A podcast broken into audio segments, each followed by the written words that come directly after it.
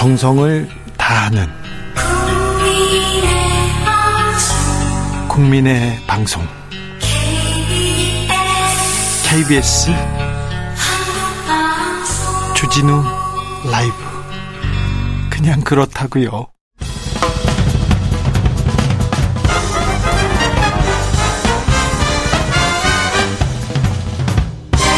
훅 인터뷰 흑 인터뷰 이어가겠습니다. 싱하이밍 중국 대사의 중국 배팅 발언.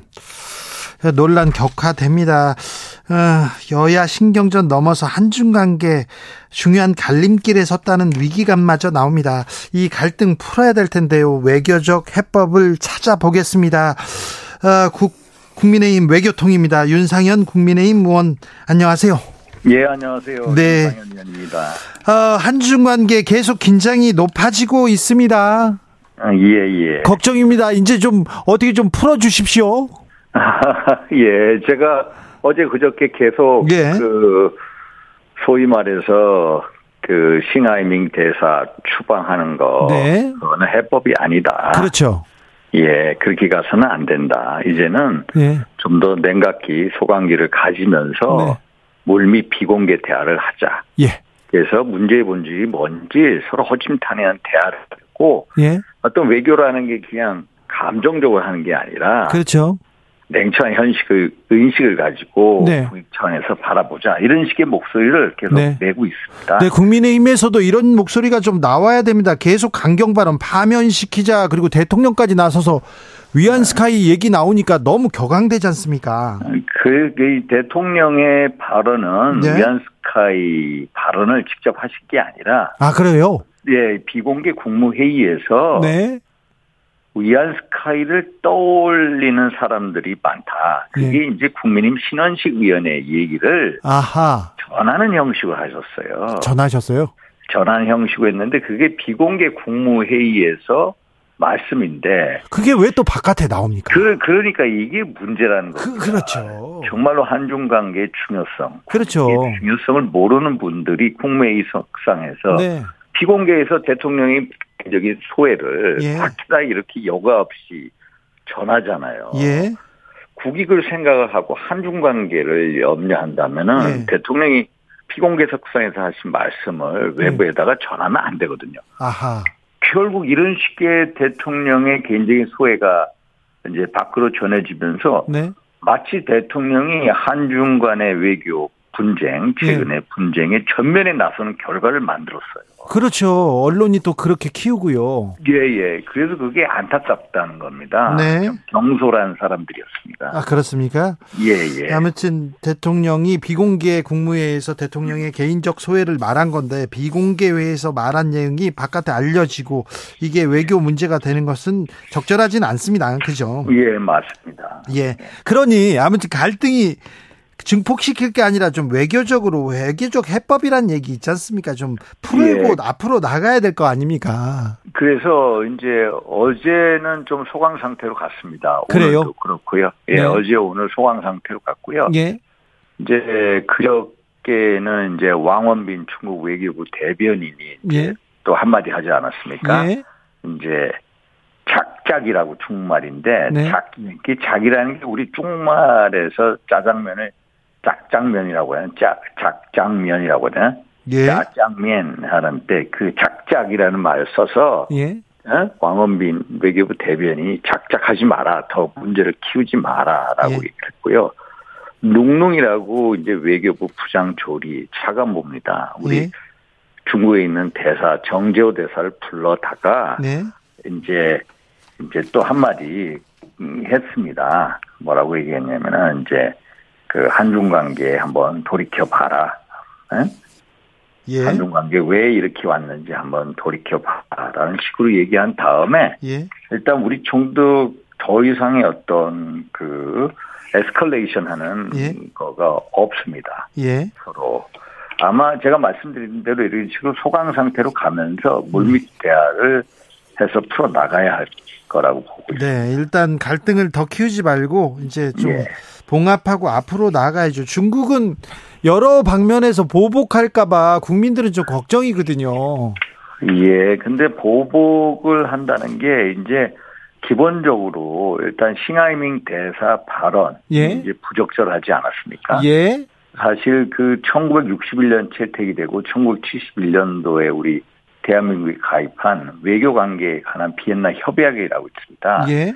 외교관이라는 것은 기본적으로 주재국과 파견국 사이의 우호 증진을 위해서 노력해야 하는 게 협약의 정신인데 네. 하여튼간에 결과적으로 시마잉 싱마잉 대사 발언이 네. 이런 식으로 한중 관계를 악화시킨 거 이게 문제가 아니겠습니까? 예. 그래서 이런 면에 기입해서 더 이상 중국도 키우지 않을 거다. 예. 또 2016년 17년도에 사드 보복 시기에 이제 오는 거 아니냐라는 두려움도 가진 분도 있는 것 같아요. 예, 예, 그렇습니다. 근데 이제 사드 때는 서로 당시 사드 배치를 반대하냐 찬성이냐 해가지고 우리 의견이 나뉘어져 있지 않았습니까? 예. 국내 여론이.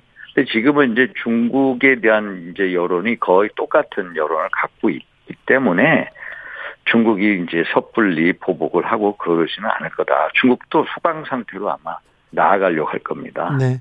저는 윤상현 의원 같은 분이 목소리를 예. 더 내시고 중국에 가서 중국 아. 지도자를 만나서 우리 정부의 입장, 우리 어, 우리나라의 입장을 정확하게 좀 얘기했으면 좋겠다 이런 생각 갖고 있습니다. 예, 저는 뭐 과거에 시진핑 주석도 몇 차례 뵀고요. 예. 지금 왕이 외교부장 하다가 이제 국무원 외교담당 예. 총 이제 오야봉 역할을 하지 않습니까? 대장이요. 네. 예, 또 리짠슈라고 당시 시진핑 주석의 비서실장했습니다. 네, 네. 전국인민대표회의 실질적 소위 말해서 2인자라고 불리던 사람이요. 예, 국회 우리의 국회격이죠. 거기 네. 의장을 하고 있는데 사실 중국하고 우리가 근본적으로 대화 채널이 없습니다. 예. 한중 관계를 이끌어갈 예를 들어서 어른이라든지 어떤 정계의 인물이 나서서 이걸 예. 브릿지하는 역할을 하는 해야 되거든요. 그렇죠.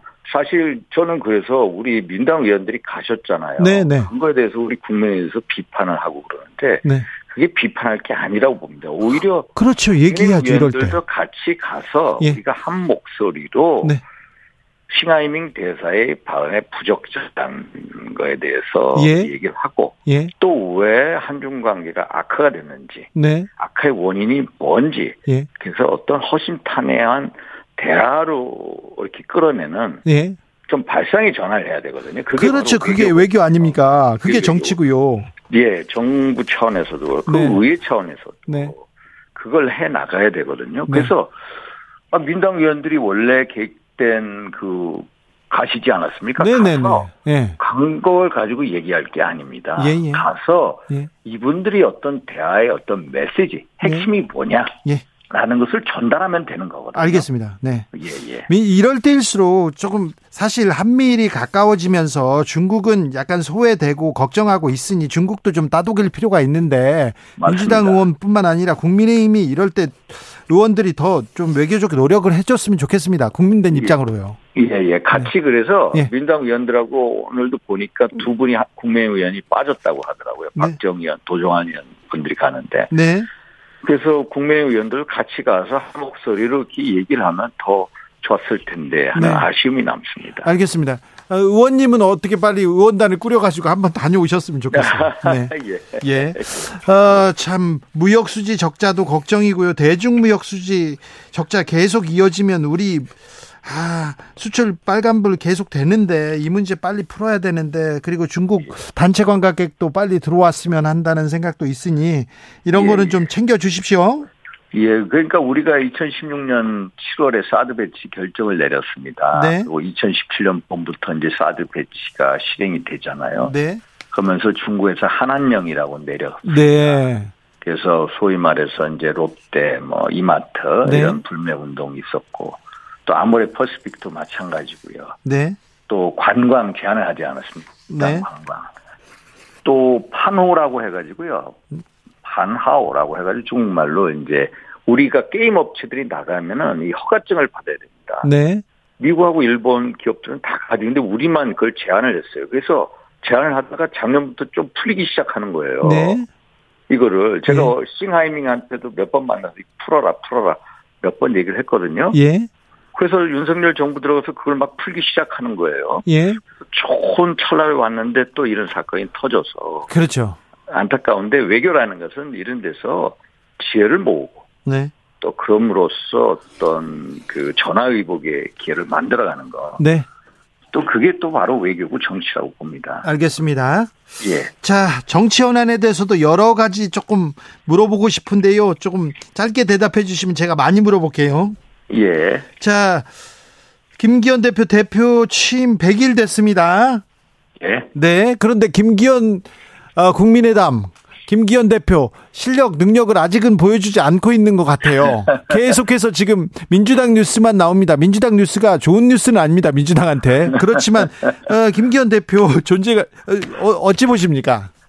아, 일단 김기현 대표는 솔직히 이제 지난번 3월 8일인가요? 전대에서 뽑히셨죠. 네. 당원 100% 투표에서 53%인가 받으셨어요. 예. 원래 처음 스타트할 때는 3%로 기억을 하고요. 아, 예. 수직 상승을 했어요. 수직 그렇죠. 상승한 배경에는 이제 예. 소위 말해서 대통령 측근들의 힘 모으기가 있었고요. 그렇죠. 그러다 보니까 이제 대중적인 인식이 이제 그, 어? 어떤. 용산 출장소다 이런 좀그 인식이 예, 그런 그런지 인식도 있죠.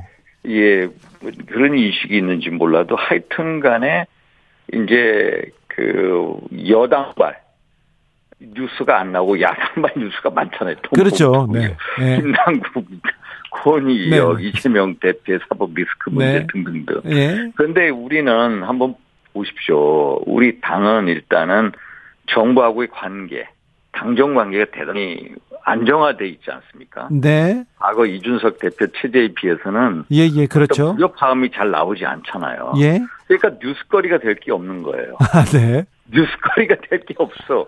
그러니까 뉴스의 중심은 야당에 가 있고 또 야당은요 친명 비명 이렇게 티격티격 하는 걸 보면서 예.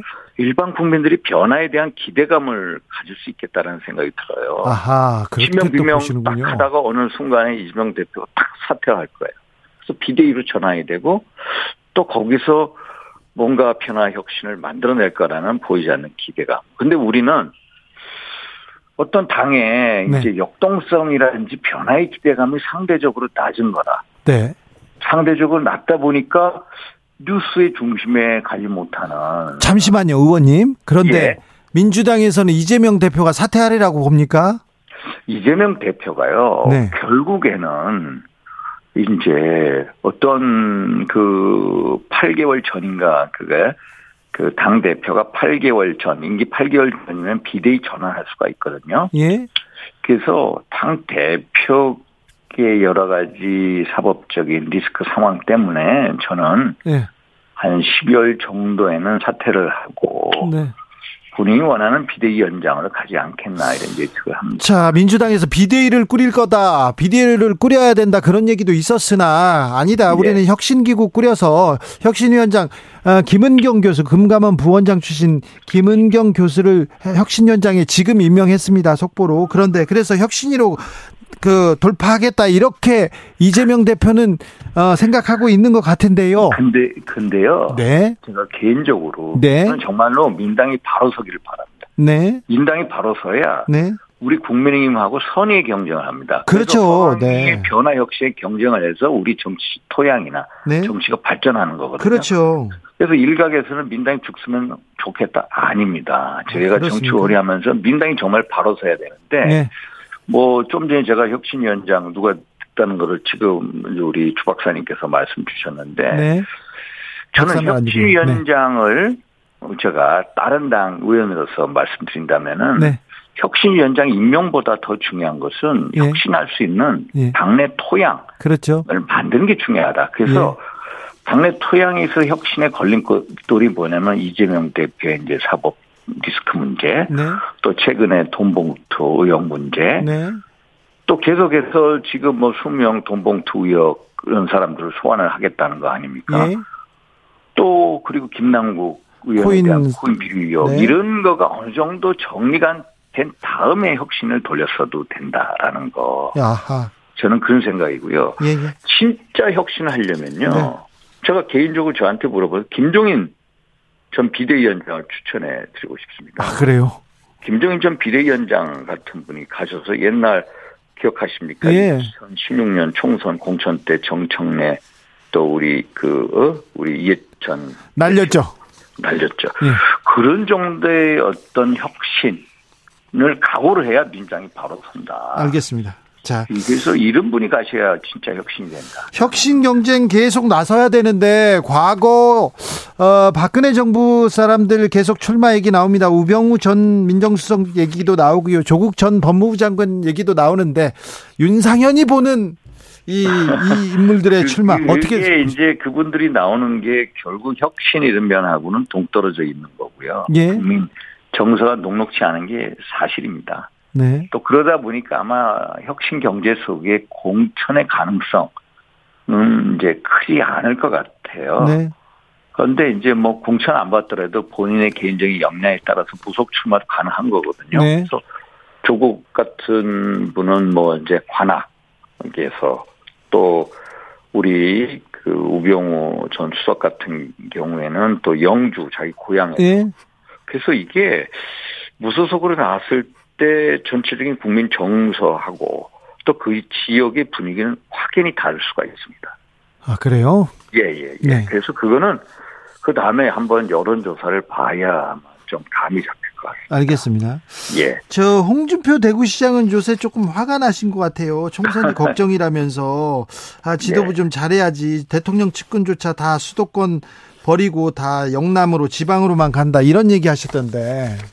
예, 정말로 주 박사님 우리 수도권 문제입니다. 제가 인천에 있지 않습니까? 예. 13개의 의석수 중에 우리 국내 의석수 두 석입니다. 예. 서울에 49개 의석이 있는데요. 국민의 의석수가 딱 8개입니다. 예. 강남, 서천, 송파, 용산, 예. 텃밭에는 없습니다. 네. 경기도도에 59개 의석이 있는데 원래 지난 총선에서 7개 의석 얻었습니다. 예. 텃밭입니다. 최근에 김학의 의원이 재보궐로 와서 8개 의석이거든요. 그러면 그 서울, 경기, 인천 121개 의석수 중에 우리 국민의 의석수 18개입니다. 예. 근데 다음 내년도 선거에는요, 유권자가 서울, 경기, 인천이 50%를 넘습니다. 예. 전체 지역구 의석수가 253개인데요. 128개 의석이 됩니다. 네. 딱 이 반 이상이 됩니다. 결국 수도권에서 이겨야 됩니다. 수도권. 그렇죠. 수도권에서 이기기 위해서는 수도권 전략이 나와야 되고 메시지와 공약과 인물이 있어야 되는데 정말 홍준표 대표의 그 충정만큼 정말로 수도권에 나올 인물이 없습니다. 아, 그래요? 그대로 없습니다. 국민의힘에 그 사람들이 다 줄 서고 있다는데요. 아, 아닙니다. 그래요? 정말로 경쟁력이 있는 수도권 예. 네. 인물이 없고요. 네. 지금 서울, 경기, 인천의 여론조사 보면요. 예. 여론조사는 꼭 알려줘야 되는데 중앙일보 제가 보니까 중앙일보가 리서치앤 리서치에 의뢰해서 네. 최근에 2,405명을 대상에 여론조사했는데 네. 서울, 경기, 인천 평균 각 지역별로 5, 6% 집니다. 아, 그래요? 오히려 지금 이 상황에서도 예. 정말로 서울, 경기, 인천이 전부 지집니다. 아, 열세입니다. 알겠습니다. 네. 근데 나올 사람은 없습니다. 그러니까 홍준표 전 이제 그 대표 대구시장 같은 네. 이제 걱정을 하고 있는 게 사실입니다. 정말 저도 걱정입니다. 네. 1234님께서 윤상현 의원님이 당대표 되면 여야 협치 가능하다고 봅니다. 적어도 지금 여야 대표들이 만나서 밥은 먹고 있으리라고 봅니다. 이런 사람들이 많은데요. 정말로 그렇게 돼야 됩니다. 최근에요. 네. 이재명 대표하고 김기현 대표도 추경을 전제로 만나자고 제안해서 만나야 됩니다. 그래야죠. 뿐만이 만나야죠. 아니라 네. 후쿠시마 오염수 문제 또 여러 가지 이제 뭐 정치 개혁 문제 만나야 길이 열리는 거 아닙니까? 예. 그래서 우리 그 김기현 대표님 요새 워딩을 보면 좀 안타까운 게 너무 그 야당 대표의 최전선의 공격수가 돼버렸습니다. 아, 그러니까요. 대표님은 네. 제가 개인적으로 보면 그런 말씀 드리고 싶어요. 아, 그렇게 하실 필요가 없다. 네. 중국 오히려- 공격할 필요 없어요. 오히려 돌파구를 열어야 된다. 예. 만나 만나고 또 폭탄주도 돌리고 네. 그러면서 공감대를 형성하고 거기서 또 잘하면 대통령하고의 면담도 만들고 그렇죠. 정치라는 거거든요. 네. 그, 그렇게 해야 이 후쿠시마 오염수 문제라든지 네. 한중 관계 예. 이런 게 다 풀리게 되는 겁니다. 그렇죠. 이게 정치, 나, 만나서 대화를 하고 정치를 해야지 되지. 이게 뭐 정치적 사건이 아닌 것도 다 정치화되지 않습니까? 예, 예, 양극화되고. 예. 그래서 좀 대- 우리 대표님께서 지금까지 무난하게 해 오셨는데 네. 좀 더 폭을 네. 광폭을 해 주십사는 부탁의 말씀드립니다. 알겠습니다. 자, 윤상현 의원이 빨리 중국에 가셨으면 하는 생각이 있는데, 예, 예. 네, 일정이 잡히면 그때 한번 모시겠습니다. 예, 국민의힘 윤상현 의원이었습니다. 감사합니다. 감사합니다.